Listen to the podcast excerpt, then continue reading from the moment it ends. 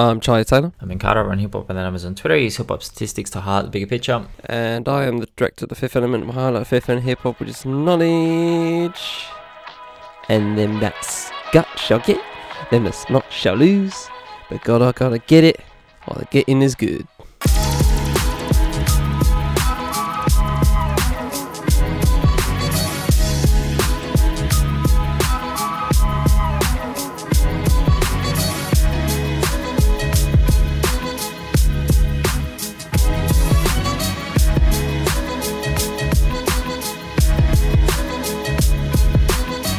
Low-key tongue twister there, but we got there. Low-key, just, just a little bit, just a little bit of a tonguey twist, like, like, like a tongue, uh, like a, like a, like a titty twist of a, of a twist. You know what I mean? Just like a small one. You know what I mean? So, anyway. Hi Ben, when was the last time you got a titty twister, and what have you been listening to this week? Well, actually, I got stung by a bee a couple of days ago for the first time in my life, in the middle of my forehead, and it fucking hurt. And I'm not happy about it. So no T-twisters for me. Just a giant fucking bee sting right in fucking between my eyes. Anyway, I did listen to some music. I managed to get through some music despite being in excruciating pain. I listened to Baz's new record, but I only listened to it once. It's solid. It's solid. I enjoyed it. Uh, I need some more listens to it to, uh, yeah, just get my head around it. Uh, who else? ASAP Twelvvy dropped the deluxe to his last project. Look, man... Uh, Very underrated, very, very underrated. Incredible vibe, always a great vibe. Uh, the track with, I think you got Rocky and Ferg on a track, which I haven't heard ASAP Ferg in a very long time. So that was quite exciting. I enjoyed that immensely. Gucci Mane and B G dropped a project. B G of Hot Boys fame and is fucking fire. And you know what? Like Gucci Mane, I know that people don't talk about him as much as they did seven or eight years ago, but he, I think he's entering a new kind of era in his career of just straight up consistency. Like every project that he's dropped in the last couple of years, I've enjoyed immensely. So yeah, man, that was very enjoyable. If you want just some bangers, I would fully recommend going listen to that. Uh, Curren$y and Trauma Tone dropped a project, and again, super smooth. I tried to listen to a couple of different things last night. I was very anxious. And uh, they just weren't working. I was trying to listen to Sufjan, Sufjan, Sufjan, Sufjan Stevens, because I haven't listened to Javelin yet. And bro, after like thirty seconds, I'm like, nope, way too anxious for this shit. So I just put Curren$y on. Totally calm, very enjoyable listen. So shout out Curren$y. Uh, Big Walk Dog dropped a project, and it's full of bangers. I enjoyed that a lot, so I fully recommend checking that out. Um, and I think that was it. Aside from, I listened to the new Peter Gabriel album. I don't know what, this I and O or some weird symbolism symbol thing.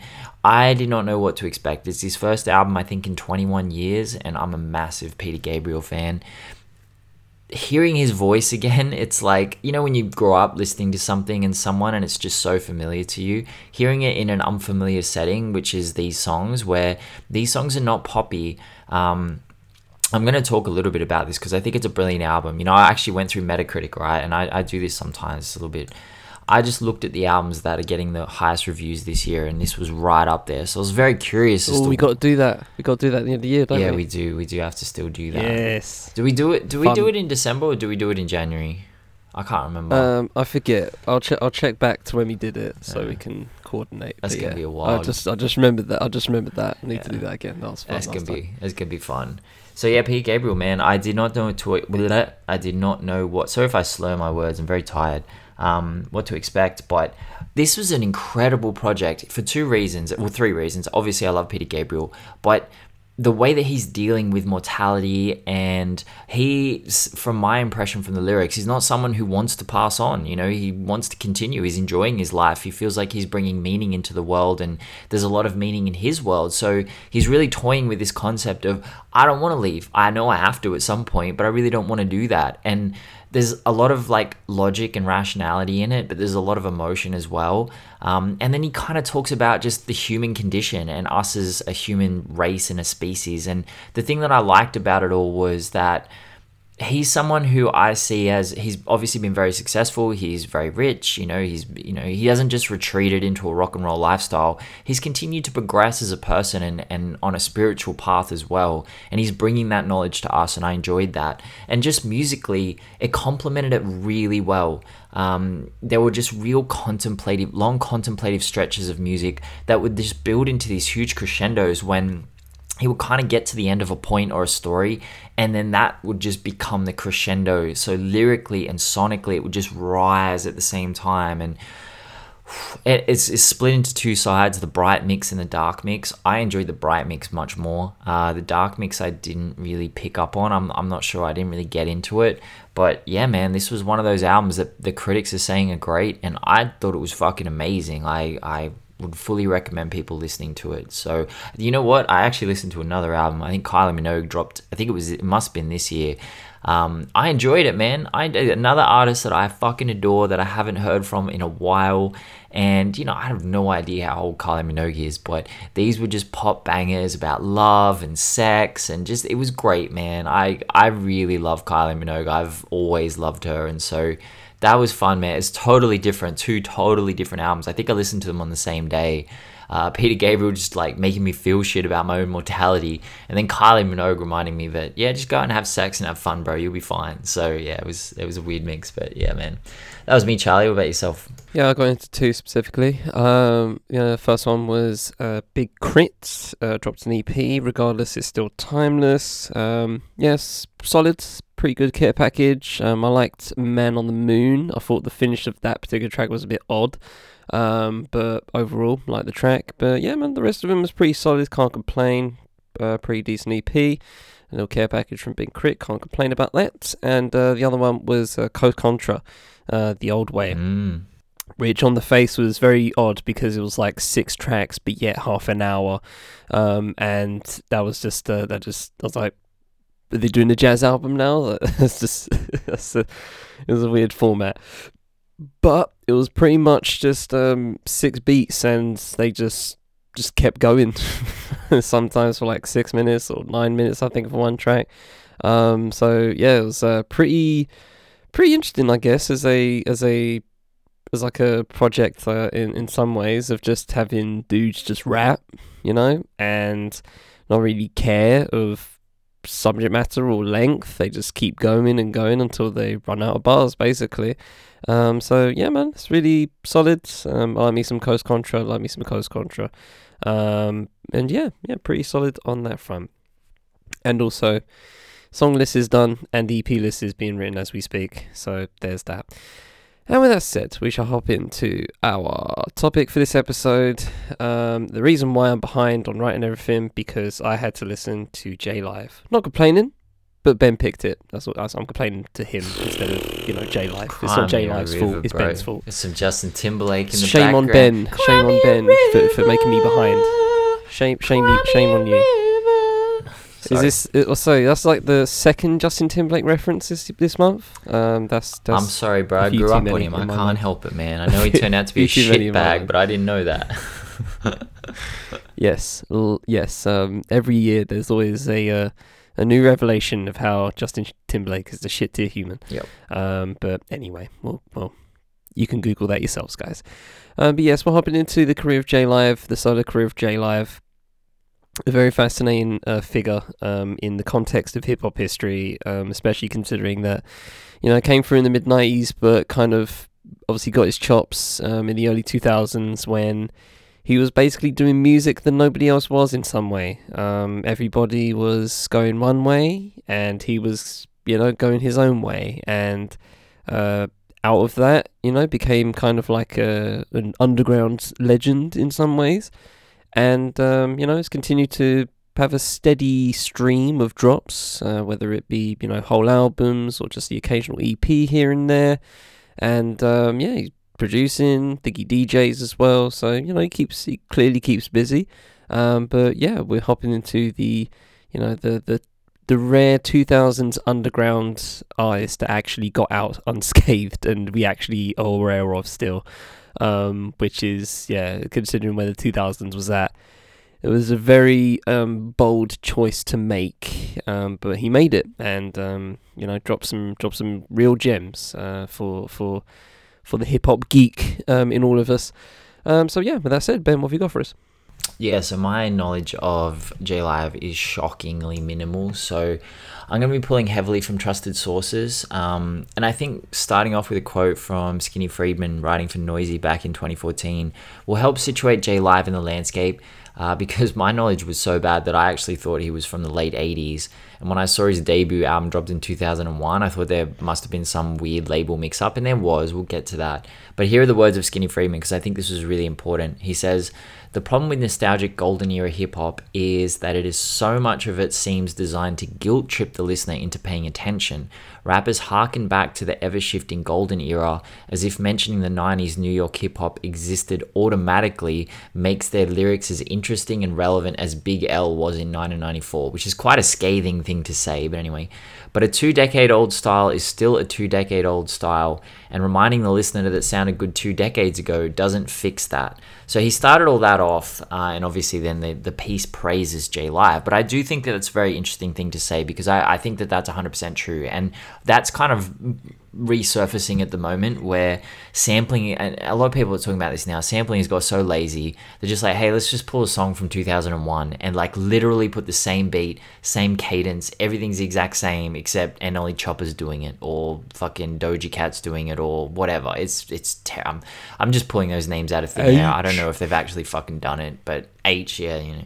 So, you know, I, I thought that was an interesting lens to view J-Live's career through, because his debut album was supposed to drop in nineteen ninety-eight, and I think if it had, it would have actually made mainstream waves. It had Pete Rock, D J Premier, Prince Paul, eighty-eight Keys, and D J Spinner all on board for production, a debut single that blew up. I think it could have been a very different story. So I'm going to tell the story. J-Lo, J- J-Lo, J-Lo, J-Live chose hip-hop as his vocation age twelve. And from that moment on, he was just locked the fuck in, man, laser focused on carving out a career in hip-hop. In an interview with the Fine Mag in twenty fifteen, he was asked how he's managed to earn a living off rap for so many years. And his response, I think, encapsulates the drive that he's had his whole career to succeed. So he says, it's quite a long quote, um, there's different revenue streams as an artist. You have to be mindful of all of them. There's publishing, there's record sales, features, shows, there's merchandise. And then if you learn it and experience it, such as myself, there's learning events, speaking events, things of that nature.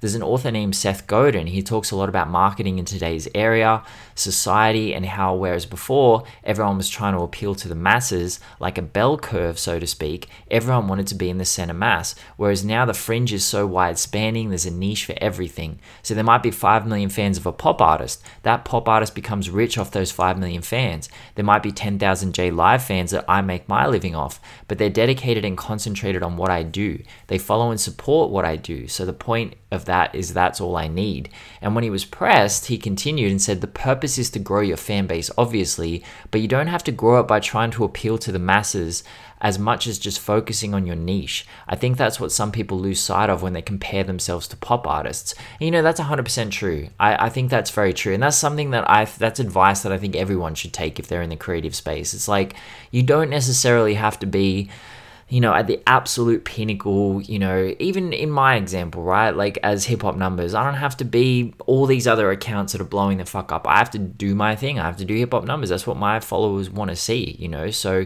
that's free game. And I think it shows the dedication that he's shown towards his own career from the jump. He literally discusses going to talks and seminars on how to market and maintain a music career. I don't think I've ever heard a rapper say that. Even Chamillionaire didn't say that. You know, we've done like two hundred fifty episodes and I've read a fuckload of interviews and I have never heard a rapper say that they attended seminars on that. So that was cool, man. So obviously he's been tapped into this for a long time. So when he was in college in ninety-five, he spent his spare time in the studio recording music. He eventually landed a job at Rorschach Records, which allowed him to release his first two singles, Longevity and Braggin' Rights. This led to him hitting the holy grail of nineties underground attention, which was unsigned hype in the Source. Now you have to remember about how essential this column was, okay? people who didn't grow up in the nineties, they're not going to understand this, but there was no social media, zero, zero social media whatsoever, okay? The only way you found out stuff was on the news, in the newspaper, in magazines, or word of mouth from people in your immediate vicinity. So being an underground artist in the nineties sucked. It was very difficult, and it was expensive as well. You know, it was very difficult to record music. We talked a lot about eighties artists who recorded their own music, they sold their tapes out of their trunk, they did everything themselves to kind of keep their costs down, but it was very difficult, you know, so there were very few people with the drive and ability to even release a debut single, just a single, let alone get any attention for it. So Unsigned Hype was huge, it was very important. Here's J-Live's entrance from November ninety-five, this is, this is quite lyrical, so if I fuck it up, I apologize.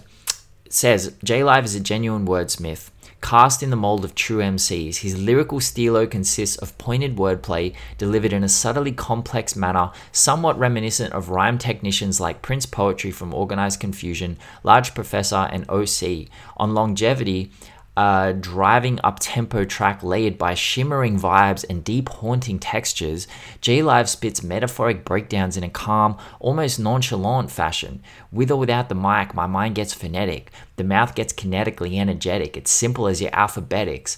My words you mark and never mock. Long as my name has been Jean-Jacques. Like, bro, come on now. Bragg and Rights. I'll continue. Bragg and Rights further enhances the old school ethic that runs through J-Live. A simple kick snare progression, buttered up by frenzied live cutting done by J-Live himself, provides rhythmic framework. He runs straight through on some out and out battle shit. I displays my credentials over instrumentals and my potential increases at a rate that's exponential. It's detrimental, fucking with my thesis. My penetration's exact, like amniocentesis, bro, I don't even know what that fucking word is, man. A- am- amniocentesis, fuck, it's like, it's mental, okay? It's just mental. So that was very evocative. That was written by uh, Selwyn Seifu, uh, Selwyn Seifu Hinds for The Source in ninety-five. Very well written review.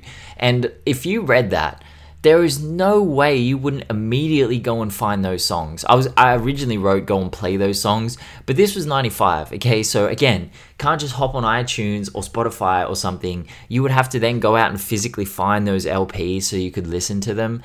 And, you know, to be honest, that's a review that could have described his debut album because it's that good. So the single sold thirteen thousand copies, according to an interview with Elemental Magazine, which was huge for an independent artist at the time.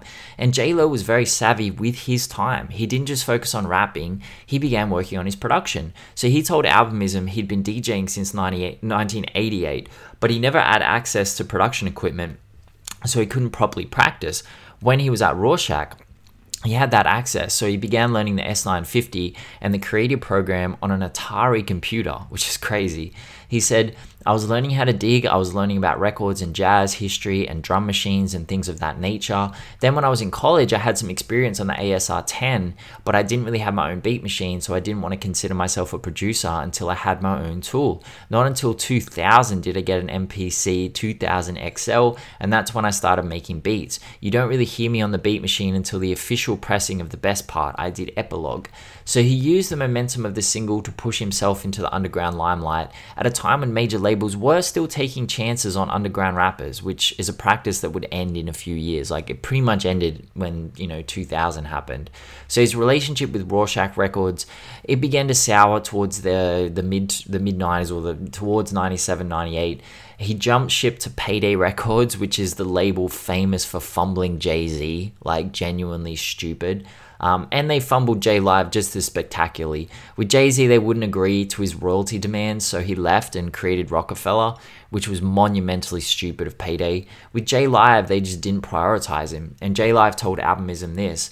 We were halfway through it, and then the guys at Rorschach kind of just bounced, and then I had to start over, and then Payday left, and then I had to start over, and then London Records split from Polygram because Universal and Seagrams had this merger, and then it was like this constant redo. By the time the record was released to press, it had like four mics in the site source, but it was shelved indefinitely. So then we had to go back and redo it again, and then kind of revamp certain things, and work with some of the same producers to make the same version that came out in two thousand one, which is crazy, man. And we've heard this story so many times.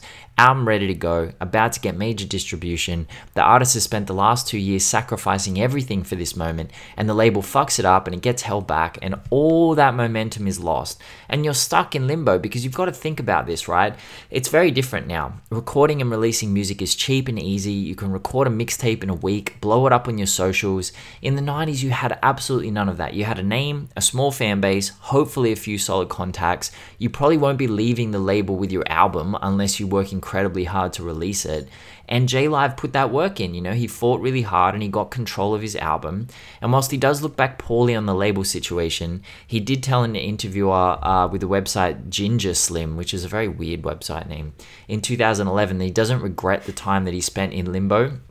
They asked how close he was to giving up, and he responded, "Nowhere close. I was young and just finishing school. I was playing with house money. I built my rep up in those years to become the man I am today," which is a great response. So in early two thousand one, high-quality bootlegs of this debut album began to appear, which was much better in quality than what had been heard before. And all of a sudden there was fresh hype. For a lot of people who worked with J-Live and saw him perform or heard his early singles, the hype would have been huge because they knew how quality the music was. I mean, I read out some of those bars. I can't even read some of that shit out. It's just, it's too complex to read. Like, it's fuck, I had to sound the words out phonetically. That's how, so people were really excited. And by two thousand one, the internet was actually beginning to be usable. And I think, like, if I think back, I reckon I downloaded my first song in nineteen ninety-nine. And by two thousand, I reckon I would have had an album or two worth of songs on my computer. So it was possible to share an album. And it's not surprising that the best part had been shared throughout America by curious fans. So there was hype for this album, man. And in May two thousand one, it actually dropped. We finally got it, the best part. It's probably worth um, spending the most time on these, um, at least the th- first three. Yeah. Because um, it's, the um, I mean, it's, it's, it's obvious if, if uh, anybody... Uh, knows J-Live anyway. Um, those are the best three albums. Those are just the, are just the, the quintessential J-Live, I guess. And the, in my mind, the moment where he just caught something creatively, and you know that all happened in a space within a space of you know five, four or five years. Um, but yeah, the best part is um, I think next to all of the. Above, uh, all the above is the longest, but um, best part is not far behind in uh, you know hour of fourteen minutes. And um, while I usually lament albums being longer than you know an hour, uh, this is one of those rare occasions where I didn't really feel the the, the longevity yeah, of same. the album. Yeah. Um, the The consistency on this record is um, very impressive, I must say. Uh, the ability to just keep going, uh, just drop in a ton of verses, um, alongside, obviously, you know, like you said, with the production list, is just, um, you know, obscene, for a, especially for an underground record. It's, uh, it's kind of... Um, you know, it's kind of a who's who of um, of, of producers at that point, right? Um, or or the ones that are kind of just or uh, were seemingly left in the nineties, right? And J-Live's brought him into the two thousands, um, lovingly. Excuse me. And um, yeah, on that front, it's just um, you know supremely produced. Um, every beat, to be honest, I just I just sat there, just sat nice. Um, in my ears, um, nothing felt abrasive. The whole thing felt smooth. Um, J-Live's uh, wordplay is smooth, and the like I said, the consistency is really what needs to be hailed here, because at such a long runtime, I don't know many albums of this nature where it's literally just here's a hip hop beat. I'm gonna talk about some stuff. And I'm going to do it for over seventy minutes. it's just it's just really impressive um, to, to do all that and to not have any lull. Like, there's no track on here that's just like, eh, that was all right. Just all of them are good. All of them are just worth listening to. Um, and like I said, I didn't really feel fatigued. Whereas, you know, there's plenty of other albums that go this long and I just feel fatigued after fifty minutes. Um, this one just kept going and going and going, and I didn't feel I didn't feel tired listening to it in any fashion. Um, so you know, that's that's timeless music for you. That's how that's how that kind of shit works. You just you you you achieve that um, kind of, I believe, out of luck. I don't know, you know, if it's replicatable to just make an album over seventy minutes and just, you know, get some beats, get some bars, and, you know, just slap it on there, um, and you know, and hope for the best. You know, um, it's it's a there's a there's just a inherent essence about this album that I can understand why people, um, I think like Hip Hop Golden Age put it as like like in their top five of like um, albums of the century so far or something like that, something of that nature. And um, you know, while I wouldn't go that far personally um, in terms of listening like that, but I get it, I get it. It's just it's just really a really easy album to play, um, and obviously, you know, stuff like uh, Rage, for example, just I, I can imagine just being so good live, you know. And uh, the uh, that's another thing I think the the considering the amount of producers that this record has, um, to have it be so seamless in transitions at points is just kind of really interesting. Um, I was just listening to tracks and I was like, okay, that has to be the same producer, right? Because it just bleeds into the next track. But no, it literally it's just two two producers for each, and um, uh, yeah, two producers covering the two tracks, for example, and uh, yeah, just just just uh, just goes through seamlessly, no problems at all, and uh, yeah, it, the the whole ordeal just um seems like it would have been strenuous. And obviously the to get here to do the to just drop a debut um is impressive in itself, but to have something that is so long yet so consistent is is highly laudable. Yeah, absolutely. And as you say, like, it's not easy to do when you've got a bunch of different producers, but to be honest, these were all producers at the peak of their power at this point. So um, it came out fucking smooth, man. And look, the first place I went to uh, when I heard about this album was Discogs to see how expensive it would be to actually buy one of the label presses that got released. It's very cheap. It was only fifteen dollars, uh, cheapest. So the responses on the Discogs page are really fascinating, and I think they go a bit of a way to explaining why there was such a hype for this album and why J-Live was always in the backs of people's minds. Because, you know, you think, oh, Hip Hop Golden Age give this top five album of the century, like, why? I personally had never listened to this record before, so, and I feel a little bit self-conscious about that fact. I didn't even really know it existed. But I'm going to read this, like, exchange, right? There's a common exchange between Wax Finder General, which is a great name to be on, on Discogs, This Should Be Fun, and another person called Il Defenso. So I'm going to read these comments.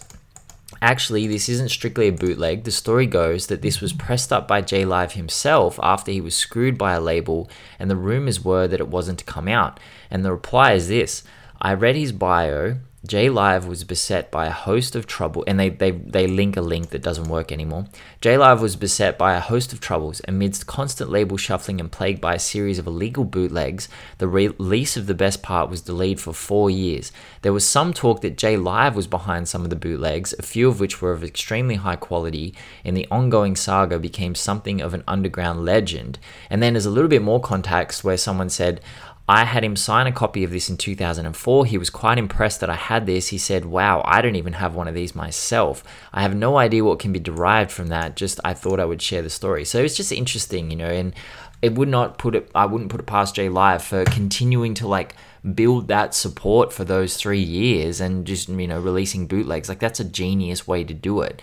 And, you know, my understanding from previous interviews was that a few copies circulated before it was pressed up by the label and maybe a demo, but nothing came of it until a few years later when it began to pop up online. So maybe he did release it himself after all. And you can see why people were so hyped for it, because they heard it and they were hyped for it to drop because it's so fucking great. Like, just think about that. Imagine if you just heard it in ninety-nine just randomly and you're like, holy shit, this is a good album, because it is. It's a great fucking album. And then that just like that mis- that mystery around it, that mystique, that would have been really cool. So it's a storytelling masterpiece, I think. Great record. The lyricism is second to none, but the production is very fascinating to me. When I first spun the album, I was like, this is the actual exact production of the underground from like two thousand one to maybe two thousand seven. I just had this like flashback to Ugly Duckling, Buck sixty-five, Sage Francis, Cadence Weapon. Like, it was a sound that was very familiar to me. I was meant to drop in ninety-eight, and he began recording this in ninety-six. Now, I've probably missed a bunch of bridges between the mid nineties underground sound and the mid two thousands underground sound, but when you consider that the production was handled by eighty-eight Keys, Pete Rock, Prince Paul, D J Spinner, D J Premier, it does make sense that it would sound pioneering, and I, I do think it does. But it's not just the production to me, it's also his cadence on his beats is just, it's something I've heard many times in albums that dropped in the underground in the early two thousands. Um, it's just like, I don't know, man, it was it was really interesting. It just feels really ahead of its time. There's plenty of quotes in interviews. Um, he told a lot of people about it, like he talked about it a lot. People were very curious. There was a lot of press about it. And, you know, as Charlie said, it's, it's up there. Like, people talk about it. Hip Hop Golden Age put in their top of the of the century, and it's a wonderful record, and I think everything about it is a credit to J-Live, his perseverance, his talent, his ear for beats, uh, and the justification of the trust he had in himself and this album. He had to create his own independent label just to drop that, and you don't do that unless you truly believe in something, and in the end he was right. It's a timeless record, it's a classic record, and I think it's something that every hip-hop fan should listen to because it just has everything. It has absolutely everything. The production is top tier, the lyricism, the cadences, the flows, just the mind-bending like flows that he gets into. It's it's brilliant. So yeah, it's a great record. And then we get All of the Above, which is his sophomore record. Yeah, so um, Hip Hop D X included on the uh, thirty best underground hip hop albums since two thousand. That was in twenty fifteen, and uh, Hip Hop Golden Age in twenty twenty ranked at number three in the top one hundred fifty hip hop albums of the decade. Shit. Um, so yeah, just a, just a decade on that front, which makes sense. Um, but yeah. Anyway, um, All of the Above. Okay. Uh, I got basically it. It's it's hard to it's hard to just uh, you know uh, what's the word uh, uh, differentiate. I was playing this just right after the first one, and it literally feels like more of the same, and it's not a bad thing. It just makes it even more impressive. This one's an hour and seventeen minutes, and also, and it's also goes down pretty freaking smooth. Um, I appreciate the um, interludes that break things up a little bit. Um, I'm here for that. But yeah, stuff like um, M C, and then right into Like This Anna was kind of fun. Um... Nights Like This, A Charmed Life, and All of the Above. Traveling Music, actually, after that, fourteen, fifteen, and sixteen, terrific three-track stretch for me. Um, little dub version of Satisfied, because why the hell not? It's just, it's uh, yeah, it's it's got a nice um, it's got a nice variety to it, I will say, um, and yeah, I just, I just, it's it's it's crazy how just these two albums just come through as Uh, as a back-to-back, and it's just really literally as consistent. Um, you know, I th- I think I saw a quote somewhere saying this one was more ambitious in scope, and I kind of get where they're coming from on that front. Um, I think ambition in the form of production, I think, is definitely worth a shout, considering um, that J-Live did, I would say, the majority of the production. I'm seeing his name pff, at least half the time on this when I'm seeing the producer list. So, you know, can, that's, that's definitely a big difference here compared to the first album. And um, to have to have that as well. And it also feel, again, pretty freaking seamless. And the lyrics are up there as well. And everything's consistent. But now you've just also added the fact that you've done, I'm just going to throw out fifty percent as a ballpark number, but fifty percent of the production is hella impressive. There's twenty-one tracks on here, man. twenty-one tracks. Like, there's a lot. It's an hour and seventeen mi- seventy-four minutes. That's a lot. So, yeah, man. Just, again, just uh, highly consistent, extremely impressive, and, again, didn't make me tired. Can't believe it. I mean, that's the thing, man. Like, these kind of albums, you sometimes you don't want them to end. Like, sometimes I'm listening to an album and I'm just like, please don't end, please don't end. And, you know, you could argue this is his best album. It's his most successful. Uh, number twenty-eight on Billboard Heat Seekers album chart, number sixteen on the Independent Albums chart. It was the only time that he would chart on Billboard. And he proved himself to be a very, very quick study. As Charlie said, he handles production on a lot of this, uh, alongside D J Spinner and Joe Money. And it's really diverse, and it's actually a bit of a joy listening to it because it's sequenced brilliantly. Uh, each transition brings you smoothly into a, a new sound. It's very exciting, you know. I wasn't expecting to hear Nights Like This, which sounds like an L L song from ninety-five on an album recorded and released in two thousand two, but it is perfect, and the transitions are delicious, man. Traveling music into a charm life is fun, and then that hard left turn back to boom bap at the end of the album, it's a very wild ride. And lyrically, he traverses a lot of territory, and I have to say, I enjoyed listening to this album more on repeat listens than his debut, which is kind of wild to think that he could even top a debut like that. Um, and, you know, he's now dropped two of the best hip-hop albums of the decade so far. Like, two incredible records that have been, you know, acknowledged by outlets like Hip Hop D X, just saying this is a great fucking, this is a great couplet of records. He was having praise heaped upon his music. He was beginning to find some mainstream attention. He signed with Penalty Records, which at the time was under the Warner umbrella through Ryko Disc.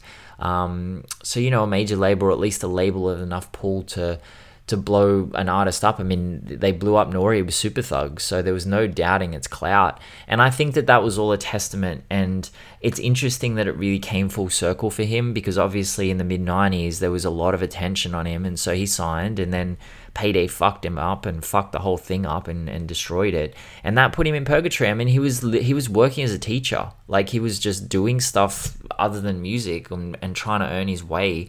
Whilst he was, he, he always had this belief in his hip hop career. He was like, I'm always, I'm going to be a rapper. I'm going to be a, a great rapper. I'm going to have a fan base.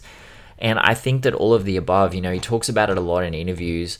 This was a very, very pivotal album for him. He talks about how it was his commercial and like mainstream debut, and that it brought him to the attention of so many people. It's interesting because I've heard uh, Curren$y say something similar. I think it was on the Rap Radar podcast, and he was talking about when he went onto a major label, and he said he didn't make any money off that, but like he didn't make any money out of the major label deal, but it it. brought him to such a wide audience that he was so confident that his music was good that even if like ten million people listened to it, he could get one hundred thousand fans out of that. That would stick with him. And he's like, fuck yeah, man, one hundred thousand, that's a lot. I mean, J-Live in the previous quote was saying ten thousand fans was enough for him to make money off and succeed and have, you know, a viable career. So he talks about this album regularly, even though he doesn't particularly... It's interesting because, you know, all artists, I guess, are going to say that their most recent work is their best. I mean, it's funny. I was listening to an interview a long time ago with Jay-Z about Magna Carta Holy Grail, and he was just like, yeah, it's it's up there. It's probably my fourth best album. And if you look back on it, you're like, yeah, it's your worst album by such a margin, bro. Like, are you irrational? Like, what are you talking about? And J-Live's similar, you know. He talks about his current albums and saying that he's grown as an artist and that those early albums were, you know, maybe not his best work. Um, but he does say with all of the above, uh, he talks about the concept of your debut album taking your entire life to make. You know, Jay-Z's talked about that before. A lot of artists have, saying that you can't really top your debut because it took you twenty years or twenty-five years to, to make. And then your second album can be a bit of a letdown. But J-Live actually says that all of the above is his debut album in that sense. This was the album that he poured himself into. The first album, he said, was a bit chaotic. He didn't really know what he was doing in the recording process. You know, it was just kind of a label thing at times. But he said this is the one that he really poured himself into. And even though he doesn't look back on it as one of his top three albums that he's made, which I think is wild, um... he said it was, it was pivotal for him. And so it really was. And I, I think it's important to just look at his career at this point. He was on the precipice of something quite huge for the second time now. And then he kind of had that attention. And then we get his third album, The Hereafter, which yeah, is an interesting record. I'm curious to see what you think about this one, Charlie. Um, I think lesser of it. Mm-hmm. And I have been kind of... um. I've been kind of wondering to myself why, because I feel like there's something there's something that was missed for me when listening to The Hereafter. Um, it may... The closest thing I can pinpoint um, and just putting it broadly was the production on a few tracks here and there. I think um, there's just like a there was just elements in some that uh, kind of just uh, threw me off in some way, um, but that's really it might sound minuscule. But considering I've listened, uh, at this point we've listened to, you know, two hours, uh, nearly two and a half hours worth of J-Live music. And then I just get a couple of beats here and there that I'm kind of not into. Hey man, that's that's notable enough for me to speak on. So that's literally it for me, I, I feel. It's, it's nothing too, um, it's nothing too, uh, you know, it doesn't turn me off, you know, uh, the whole thing, the whole idea. Um, but yeah, it was literally just a few beats here and there that I kind of wasn't into, and I just chalked that up to the fact that it was the two thousands, um, as I do for most things. It's the mid two thousands, you're just going to get some beats that ain't going to work for me, so that, that's that's all it is. I'm just going to chalk it up to that, but um, yeah, it's, it's uh, only fifty minutes this one, so it's incredibly shorter. um, Odyssey on Oh Yeah, that was cool on production, really like that one. um, James Poyser Um, with Listening, Cola Rock, I really love I really love that track, a really good track. Um, uh, Dwele on Coming Home was uh, interesting as well. Uh, I think I think The Sidewalks is another favourite of mine. There's other Sidewalks or whoever. Um, I think that's good. Uh, Do My Thing as well actually was really good as well. So yeah, there's some there's some notable tracks for me personally here as well. But um, yeah, it's just a couple of beats here and there where I'm just like I'm just not you know writing writing home about. So that's all it is. Yeah, yeah, this one was, um, I have a couple of thoughts on this, but first things first, he does take a lot more production responsibility, so he's eight of the thirteen tracks, most of those without a co-producer, as Charlie said, help from Odyssey and a couple of underground legends on production. It's a very interesting choice for an album that had a push behind it, and to me it's a mess, like, it, a bit of a mess anyway. There are mainstream sounding beats, early nineties G-funk beats, uh, bangers like audio-visual, piano ballads. It's a mix that really only works for me because, as Charlie said, the format of the early two thousands and every major label album, they were all over the place. Even Nobody's Eminem albums. Safe. Nobody's safe. No, nobody's safe. As I say, even Eminem albums, okay, which had tight concepts, there was so much variation in those production choices if you go back and listen. You'd be like, what the fuck was going on here? And they just sound like a weird... two thousand albums sound like a mishmash of every available mainstream sound, and the Hereafter has some of that quality, which is a mashup of different sounds. And I do find it fascinating to see where his mind goes with the production choice, because a lot of these beats recall very specific time periods or artists. I think it's also his vocals. I think he's very adept at molding them around production or creating a new melody or sound and direction depending on what cadence he chooses, which is epic, but it also does lend itself to... I mean, I've always felt this way. It must be very difficult to create sometimes as an artist, and if you're trying to create something that you want people to enjoy, how the fuck are you gonna know that? Like, what, you know what I mean? Like, J-Live's obviously choosing this production and these these cadences and these sounds on purpose, but you know, without context around it, it's difficult to know why. So I do like the album, um, but I I personally, and this is what I think, I feel like it didn't perform as it hoped. I think it was his final real attempt to breach the mainstream. It got reviews in The Guardian, Pitchfork, the A V Club, Pop Matters as well.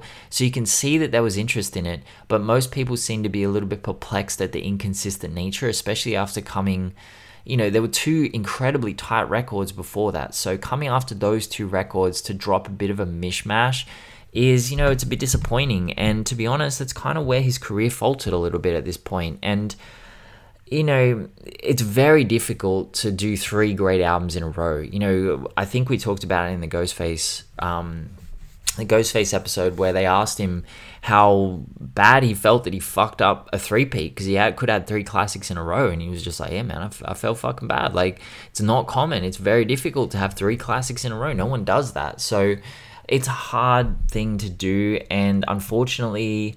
Again, this is why I said right at the start, if he had dropped that record in ninety-eight, I feel like it would have been a completely different situation. Bro, L O X were blowing up in ninety-eight, man. Like, you, it's a different landscape to two thousand one. Way different. The Bling era was just different. People were spending millions of dollars on videos at that point. And so J-Live kind of he was right on at the, the very tail end of that mainstream, underground into mainstream transition that so many had made. I mean, Jay-Z made it, Big L made it, Mobb Deep made it, so many artists made it, Nas made it, Biggie made it. Like, it was a big thing. So it was just, if that had come out in ninety-eight, what else would have happened? That's a classic album, probably chart well on Billboard. Next album, classic album, probably chart even better on Billboard. That sets you up, man. That's like, it doesn't matter what your third album does at that point. It can be a little bit bad. It can be a little bit messy. It can be a bit of a, a mishmash of just sounds that people don't get. It's still going to sell. People are still going to be interested. They're going to be like, well, you just dropped two classics. That's okay. You can have a bit of a misstep. But it felt like momentum was really quite lost when this album didn't really perform that well. And then we kind of get into, you know, the next five albums and the kind of later, mid to later career, which, yeah, then we get, then what happened? Even though I said um, the first three are probably the most noble and worth talking about, I think the, I think then what happened is kind of like, I think that's when the cut-off happens for me after this. Um, so this one drops in oh eight. And um, I... personally feel this is also a pretty solid album. I think better than the third one at least. Um, so you know, it's it's it's, it's right there, right? It's, it's it's better than the third, but obviously not on the same level as the first two. They can't be at this point, right? It's just not going to happen. Um, but I do, I do I do enjoy this album actually. I do, I really do enjoy this album wholeheartedly. Um, I think there's some really good moments on here. Uh, Be No Slave. I love the sample in that one. Uh, P O S and uh, Odyssey on the Upgrade, banger. Uh, the Understanding's interesting. Olay, just uh, just that constant olay coming coming on that one. It's, it's nice. I like that. Uh, what you hoeing? Uh, holding, sorry, hoeing. Huh? Uh, ooh-wee. Oh, tune, tune, tune, tune. Love that to death.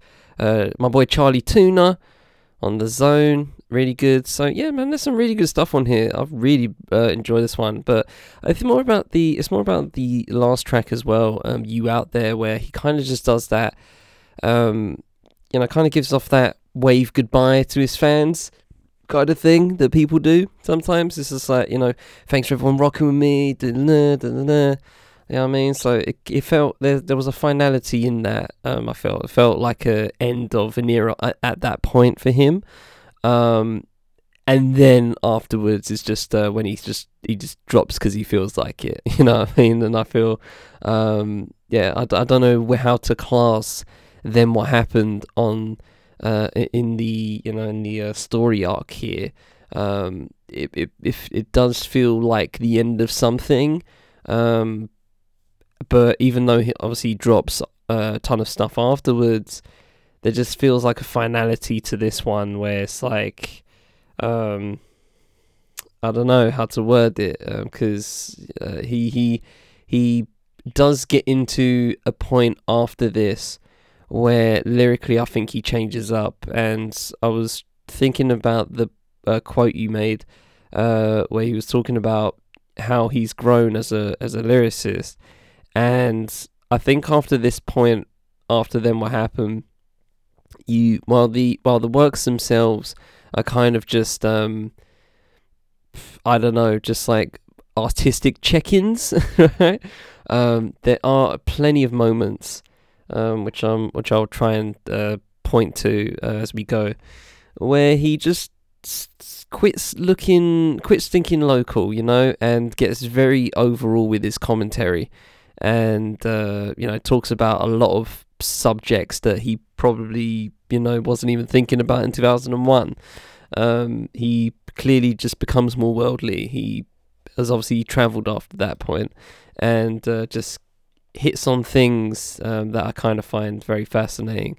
Uh, even though I feel after this album, it kind of just uh, feels like he's dropping just because he can, if that makes any sense. Mm.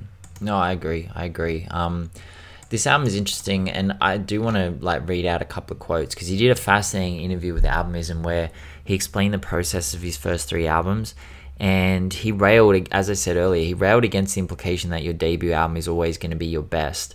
Um, so he said to Albumism when referring to all of the above and how that album impacted the next two albums, He said it was a best-selling album. It really impacted and showed that I was relevant in the industry and not just off the bootleg of the best part. It legitimized things and really was like a springboard as far as actually having a proper setup, a proper budget, proper marketing, proper distribution, proper publicity. And I've been chasing that ever since, just following it up with record after record. So Albumism then asked him if it was the end of the beginning, and he replied, yeah, I would say end of the beginning is a good way to put it. And it's funny because people know that the best part is a classic, and then they kind of caught up to the fact that all of the above is a classic too. So it's nice to have at least two classics under my belt. I think then what happened, if it gets the recognition it deserves, it'll probably be another classic. I wouldn't call all of my albums classics, but I think those three and S P T A and Around the Sun, Around the Sun I'm pretty proud of too. So he, he's like, I think all my albums are classic basically, except for a couple. But the criticisms of them, what happened, centered around the same issues people had with the Hereafter, which was it was sonically inconsistent, but conceptually it's quite tight. It's a much more personal record. I felt that there were more anecdotes and more vulnerability. And I don't necessarily see vulnerability as something you have to overtly show. You know, you don't have to be Mac Miller to be vulnerable on, on a record. I feel like revealing any personal information or thoughts that you're uncomfortable sharing is vulnerability, to me anyway. And it's in this record, it's quite nice to hear J-Live continuing to push forward lyrically and try and chart new territory. We did Large Professor a few weeks ago, and we've done a lot of artists on this podcast who really settled into a groove and stayed in it their whole career. And I think J-Live definitely did after this record, but for the first four, um, I don't think necessarily he did that. And, you know, there's nothing wrong with that. It's totally fine. Curren$y has been doing it for fifteen years, and I adore him. But to me, J-Live was always first and foremost an M C, even if he was an incredibly adept D J and producer. And the M C keeps the crowd engaged and entertained. And in that sense, I think this album is great. And, you know, it's quite revealing at times. And like on Be No Slave, for example, like that's one of the best songs, man. That's fucking wow. He raps. I'll, I'll read some of it out. It's simple and plain. We're making a change and breaking the chains and taking the reins and saying, giddy up. No more free labor. You better divvy up. You're fucking with the wrong one like chlamydia. And I'm going to come back, burn your whole committee up. J for Vendetta. Blow the whole city up. So fuck a demonstration, seeking reparations. That's why some felt better off during segregation. We still mingle with others, but it's deeper because at least back then we knew who our people was. And it's just, as the song progresses, he gets truly incendiary. And it's another example to me of the range he has. You know, he can keep time, he can bring in emotion, he can incite revolution. And this album is another example of an M C at the peak of his powers, even if sonically it's a little inconsistent and the production isn't, you know, it isn't up there. Um, I still think it's great. I still think that he is someone who, he draws your attention. And yeah, man, I, I like the album. I do. I just, it's difficult. It's kind of law of diminishing returns a little bit with J-Live. Like it just kind of peters off a little bit now. And then we get S P T A. Yeah. Um, yes, yeah, so this is kind of just where, I, you know, it's just uh, there. And I'm just getting albums that I feel uh, just... Uh, Yeah, just just dropping it to drop it, and that's fine by me. I can't. I'm I'm not going to complain. Um, but yeah, there's a. Uh, let's see the track list here. Yeah, there's some there's some good there's some good stuff on here. You know, um, the authentic, uh, the me and you, no time to waste, pronounced spirit, great expectations. I like the beat too. Um, poetry and Urshia. Um, but yeah, this is kind of where I'm talking about when it comes to, uh, he just has this point where he just starts to uh, look outward, I feel, and uh, just tries not to um, get too, uh, in some in some ways, kind of like you're saying, when, you know, you get comfortable in a certain spot, right? I feel like he does that in some essence. But he also, I think, does put in effort to um, widen uh, the vocabulary and widen the um, and widen the subject matter as well. I believe, you know, the me and you on for for instance here. I want to know what's your hopes, what's your fears, what's your goals, what's your pet peeve, your bright ideas. Your magnetic dragnet is attracting me. Audiovisual, olfactory. I'm three fifths wrapped up in your faculties. There's so much that precedes the other two after nothing but the actual facts of me. Do with what? I leave that up to you. It's just, it's just some interesting, just uh, ways of going about things. And uh, yeah, I, I'm, I, you know, again, I appreciate the fact that um, while maybe on the production side it come, it come, can come across as uh, samey, um, or as you said, Lord Diminishing Returns, which is probably the best, uh, the best way of uh, labeling these albums at this after this point. Um, it's cool as well, so I can't complain. Yeah, yeah. Um, I I had some interesting thoughts on this. Um, so he actually didn't, in that Albumism interview, they talked a lot about his albums and, and how he situates them. Um, and he says, you know, that Around the Sun and S P T A, that they are his top two, and that you have to take into account his growth as an artist. I understand that, but like as a listener, I'm, I'm not necessarily seeing that. Um, Rap Reviews made the point that S P T A could be verbalized as spitter, something that doesn't necessarily define J-Live, but is certainly oh, informative. The detectives of, over the over there. Yeah, over at Rap Reviews, man, they really uh, they put their heads together and came up with that one. Jesus, man, I never would have thought. Never would have crack thought. The co- crack the case.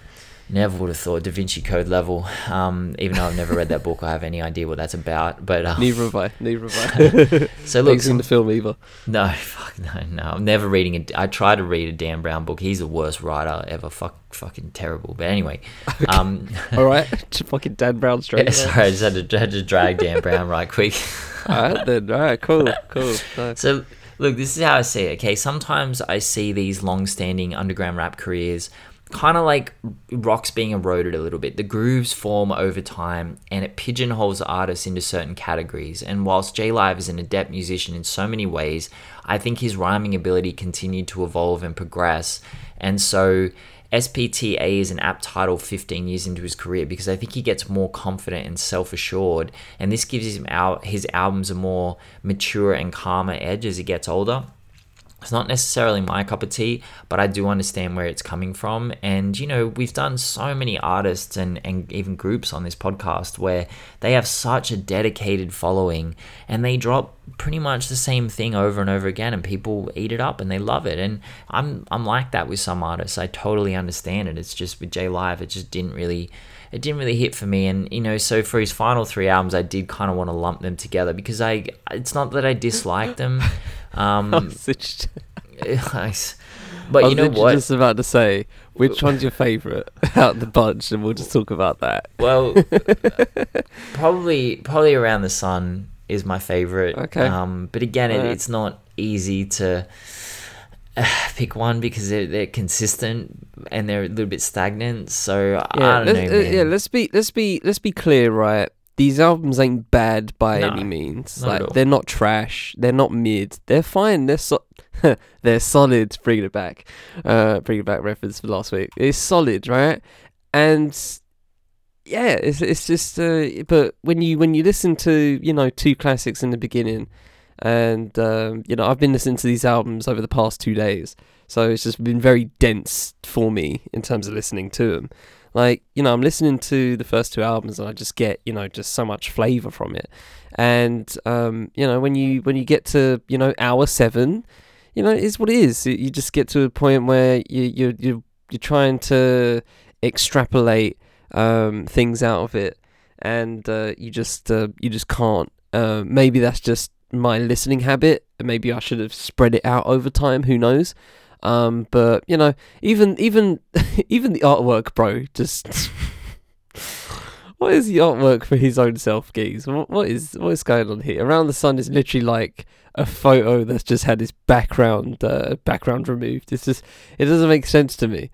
It's just, I just found that a bit weird to to that, and uh, uh that, that was kind of amusing. So yeah, it's just it's it's kind of hilarious to me seeing those, um, but yeah, I I probably agree with you. I'll probably say um I I probably say uh, Around the Sun out of the three. Um, I love the Bo- Boog Brown feature. Love me some Boog Brown. Anytime I can see Boog Brown on there, it's a dub for me. Um, Homeboy Sandman as well. Um, I do like City to City actually uh, with Sam London. I really like that. That's that's probably you know some form of um, I feel something that he definitely wouldn't have done you know in the in the best part era. So um, you know I respect it. I respect there's some um, uh, what's the word? Uh, some variety in here, and um, willingness to switch it up. So you know there, there's some like I said, you know, there's some, if you if you ask me specifically, you know, there's some gems in all three of these that we're just going to clump together for the sake of time, and also just because there's not really much to say about all three of them. Um, you know, How Much Is Water really is literally nine tracks, thirty-seven minutes. It's bordering E P level, um, E P length anyway. Um, so, you know, it's, it's, it is what it is. And um, I, I do like the thematics of How Much Is Water, I, I would say. You know, there's a lot of um, very easy to gather uh, thematics going going throughout. Even with when you get into the titles, it's kind of just uh, it, it, it can it can set you up um, for for something interesting. Um, but yeah, I say all that to say, give me Around the Sun and uh, bin that His Own Self artwork, please. Yeah, His Own Self artwork is wild, man. That looks like. That's yeah, that's that's awesome. I think that's fucking great. Like, no lie, it's terrible, but it's so good. It's just him looking at himself in a mirror and just like J-Live, His Own Self written on M S Paint. He just printed that straight up and slapped it on the front of his C D. Like, I love it, man. So that's wild. Yeah, no, it's interesting. Interesting career. Someone who I had never listened to before, who I'd heard only really spoken of secondhand. People don't talk about J-Live that often, and yeah, this was, you know, I feel like we've covered a lot of ground on this podcast, and there's still so many artists that we haven't really tapped into and, and like spoken about yet. It's just, it's wild to me, man. It really is. It's just like, yeah. And as J-Live said in his own interviews, like, I've carved out a career. He's like, I'm, this is financially viable for me, and it always will be. He knows exactly what he's doing. And shout out to him, man. Shout out to him, because that's the fucking dream. It's not easy to do that. You might think it is, but it absolutely isn't, especially as an independent artist. You know, he's doing it all himself. So even down to the artwork. So shout out J-Live. Uh, nice, nice. We'll finish there on that, uh, on that very well-timed, very well-timed barb. And the uh, Hobbit Through a Light. No, if you have anything, Ben. Uh, bro, just don't get stung by a bee. I went bee, to man. see Salt, bro. Oh, Holy yeah, you shit. Gotta, you've got to talk about this shit, because I saw your tweet, and your tweet blew up a little bit, actually. Did it? Okay. Yeah. Sure. Got like twenty, twenty likes, something. I gave you a little Jeez, bit of tweet. twenty likes, up, yeah. Man. Come you, on, you going a little bit viral. Yeah, a little bit, just a little bit. Um, but yeah, uh, so I went to see Salt, S A U L T, um, obviously a collective led by Inflow, including the likes of Cleo Soul, Chronix, Lil Sims, et cetera. Um, Michael Kiwanuka as well. Um, and yeah, the funny thing is, is um, there were so many ways to actually talk about this. Um, I, I was with someone, well, I was with someone there, and I was saying, let me know when the point of ninety-nine quid felt worth it to you, because I already reached that point and that was like maybe t- a third of the way into the show. Um, so yes, it was ninety-nine quid. It was a place called Drum Sheds, which was fundamentally a, uh, a dead IKEA, um, and it was on the face, like, you know, when you bought the ticket and when I saw the price, I was like, excuse me, for what? You know what I mean?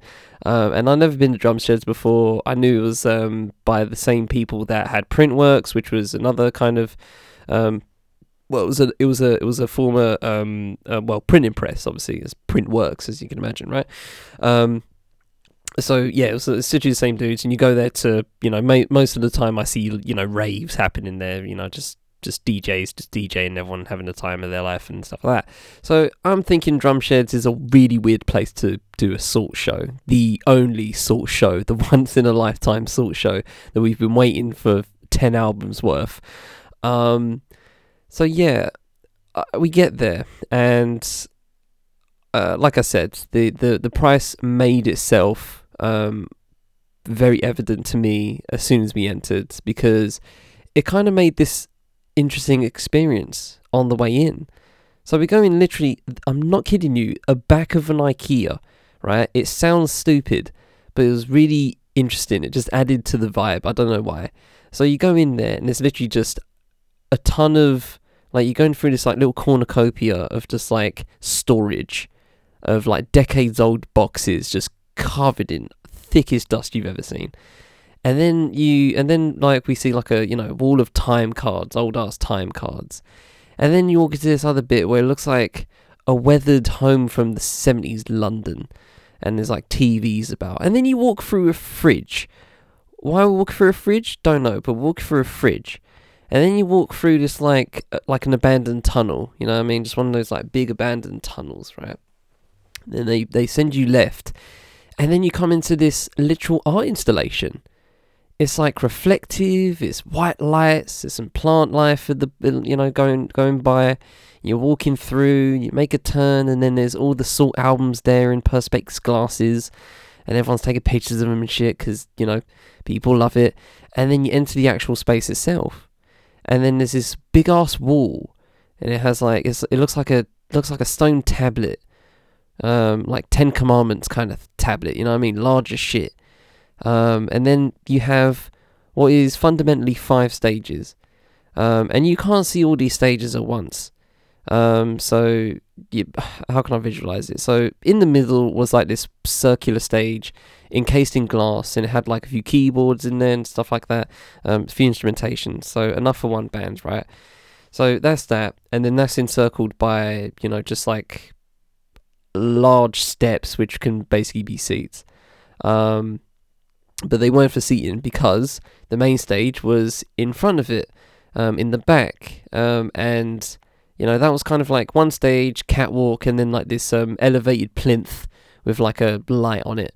Um, and then on to the, to the left and right of those stages were technically other stages where you would see the artists in silhouettes. Now, this is the thing. Obviously, the anonymity thing is, you know, part of the charm here.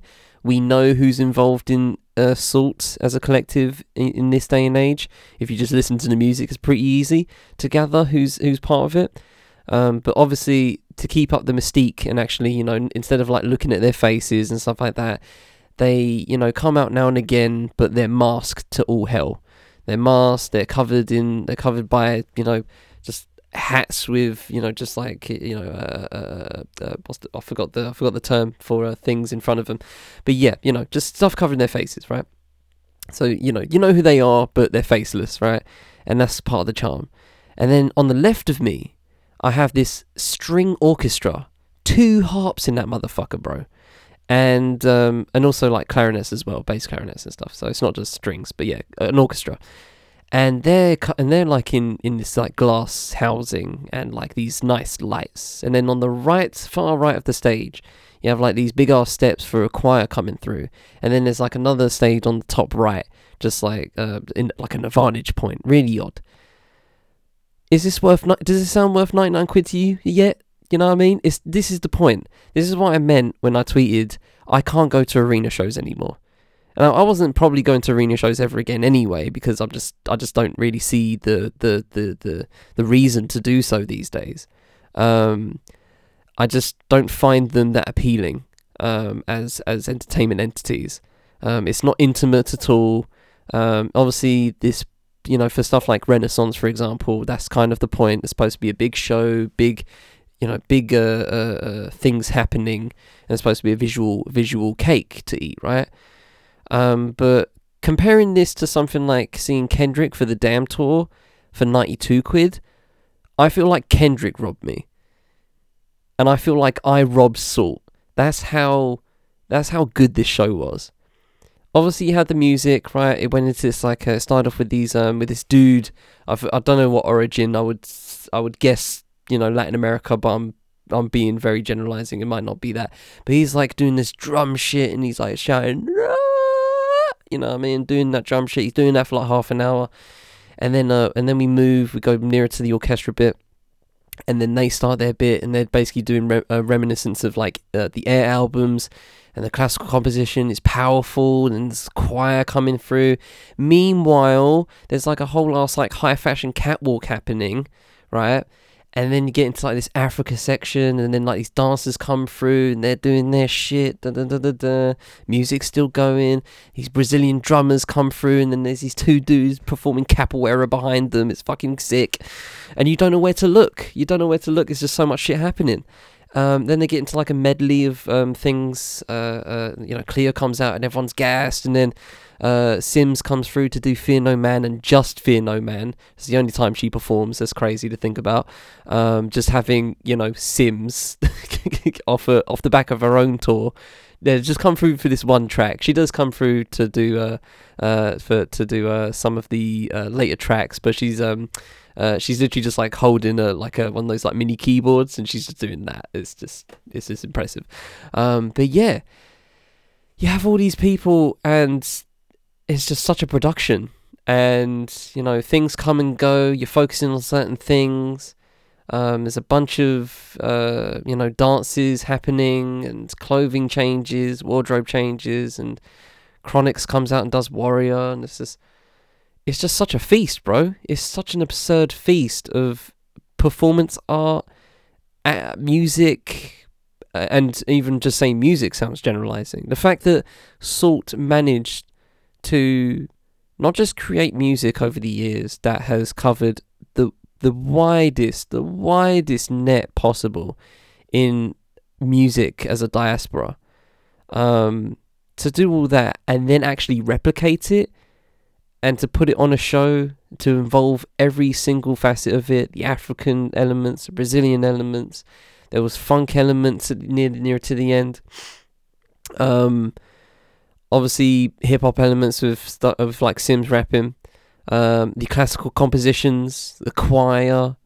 Um, it's just absurd, bro. It was just absurd. The ninety-nine quid was well spent, bro. Honestly, like I, I don't know if they're ever gonna do something of that ilk again. Um, if they do, hopefully other people get a chance to see it, because fuck, I like I said, it ruined. It don't don't talk to me about anything.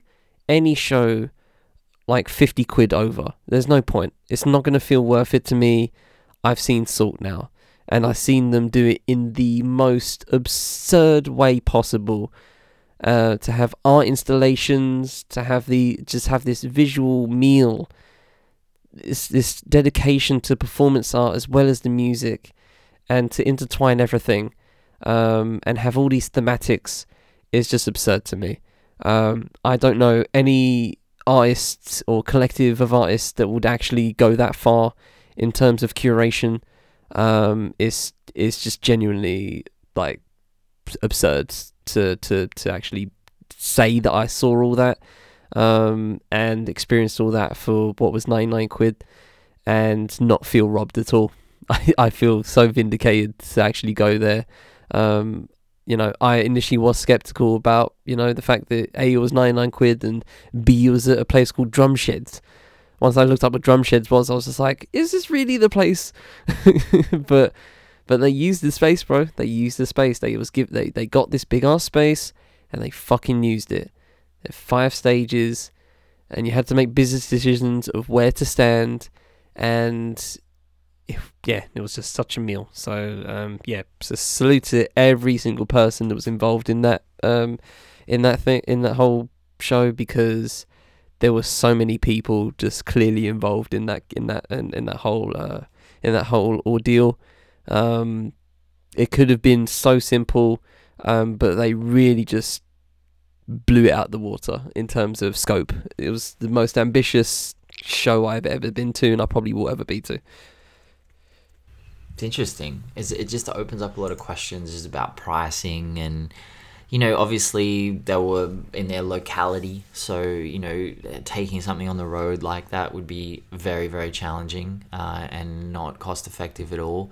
You know, I think to fifty cent last week, and that was a massive stage show, but, like, I don't know, man, like, the, I could see where the money went, and I'm like, waste, waste of my money. I don't care about fireworks and dancers gyrating and big boxes that pull him into the sky. You know, the only time I've really felt like my money on a production was well spent, aside from like musicals and shit, was when I saw Pink. Pink's show was fuck off epic, bro. It was so incredible, and it was so clear that everything that I'd spent on that show, even though I didn't spend any money, I got that ticket for free. That was a long time ago though. Um, but everyone who'd spent money on that ticket had fucking paid for what they were seeing. Like, they, you know, you could tell. But then everyone else, it's almost like, oh, well, it's Kendrick, so we have to pay, or it's it's fifty cents, so I'm paying one hundred eighty dollars to see Into Club Live because I want to see Into Club Live. Even if it's not very good, I can say I've been there. And I do think that the stage shows have gotten a bit lackluster. You know, I, it's a bit disappointing. So it's nice, man. It's nice to hear that. Shout out, shout out Salt, like fucking super group. Um, it'd be curious to see if they continue, if they, they do more one-off stuff just randomly. Like, that would be cool. Uh, well, you say random, bro. Literally, like, they announced the, they announced the show, like, on, I think, like, the Thursday beforehand or Friday, and then the tickets dropped on Monday, and then the show happened that th- this past Thursday. That's crazy.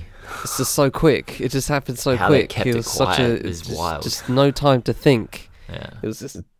There was no time. You literally just had to either copy it, excuse me, copy it or don't copy it. You know what I mean? And just live with what you got. And I'm glad I made the right decision. And I'm glad I put the effort in. Apologies to Ryan, by the way, still for for albeit, um, you know, he he went to a. Oops, sorry, hit my mic. He um, I was supposed to go to uh, uh to watch a film with him uh, in the B F I that day, and then this came around and I just hit him up on Sunday. I'm just like, Ryan, I gotta tell you, bro, I'm gonna give this shit a go. That's if I don't get it, though. If I do get it, I'm sorry. You know what I mean? I'm gonna, I'm gonna have to go for this. Like, this, this has to happen. And he was like, nah, I get it. It's fine. Um, and he went with his brother instead. So, um, you know, I hope he's fine on that front. But yeah, it's just a, yeah, it was just a whirlwind of a week, and um, you know, I just really based my whole week on that Thursday, and uh, was just, you know, hoping that it was worth it. And yeah, just I've never been so vindicated on a financial decision ever.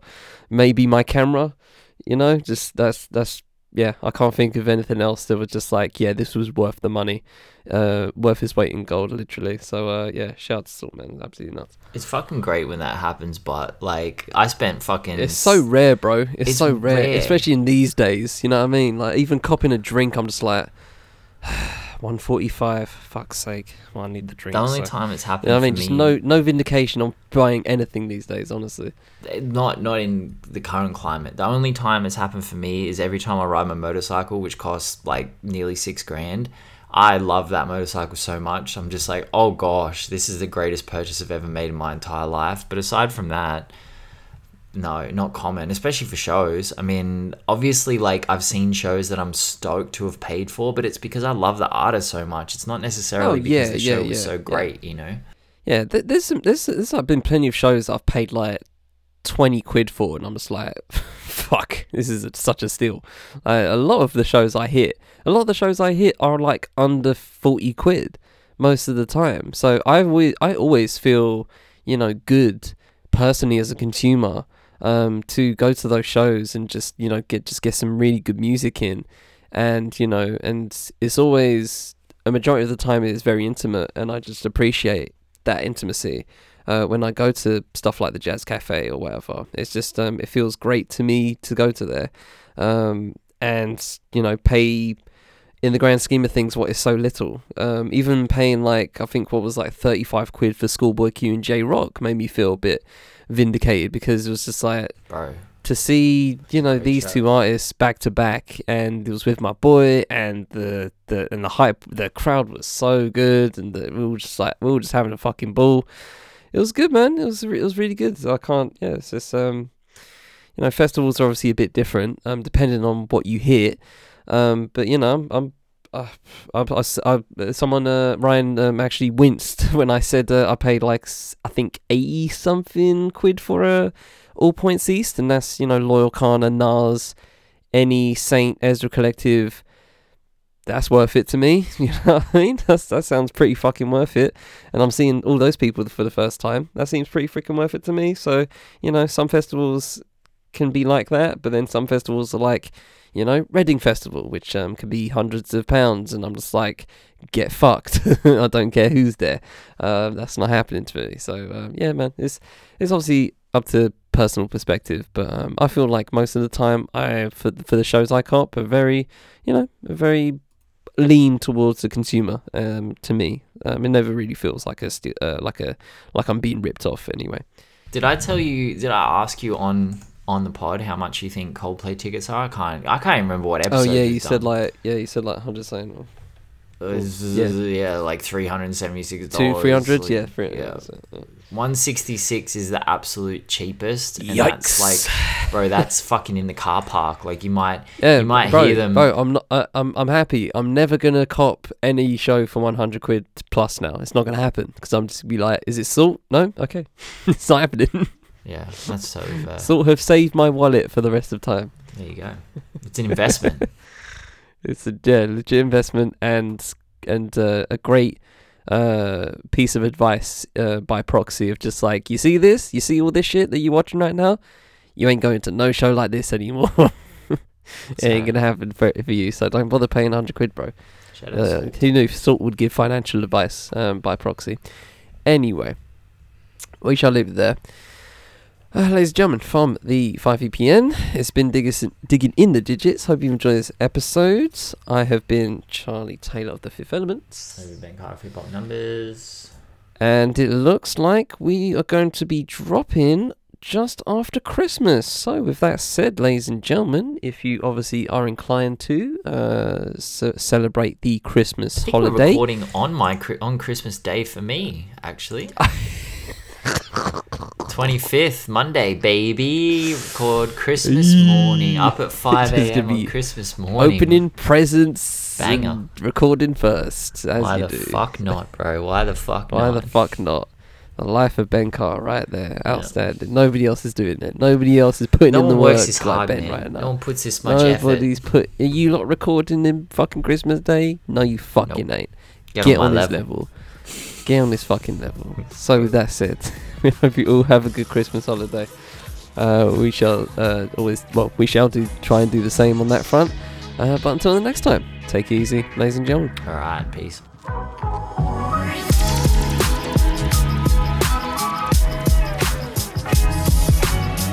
Digging in Digits is produced by me and Ben Carter. The show was edited by me. Music for the show is Pete's Video Games by Bonus Points. Thanks to Chill Music for the ability to use. Socials with Fenimore, Hip Hop by Numbers, Bonus Points and Chill Music will be in the full show notes, as well as the names of projects reviewed with listening. This has been a five E P production. Thanks for spending time with us. We shall see you next time on Digging in the Digits.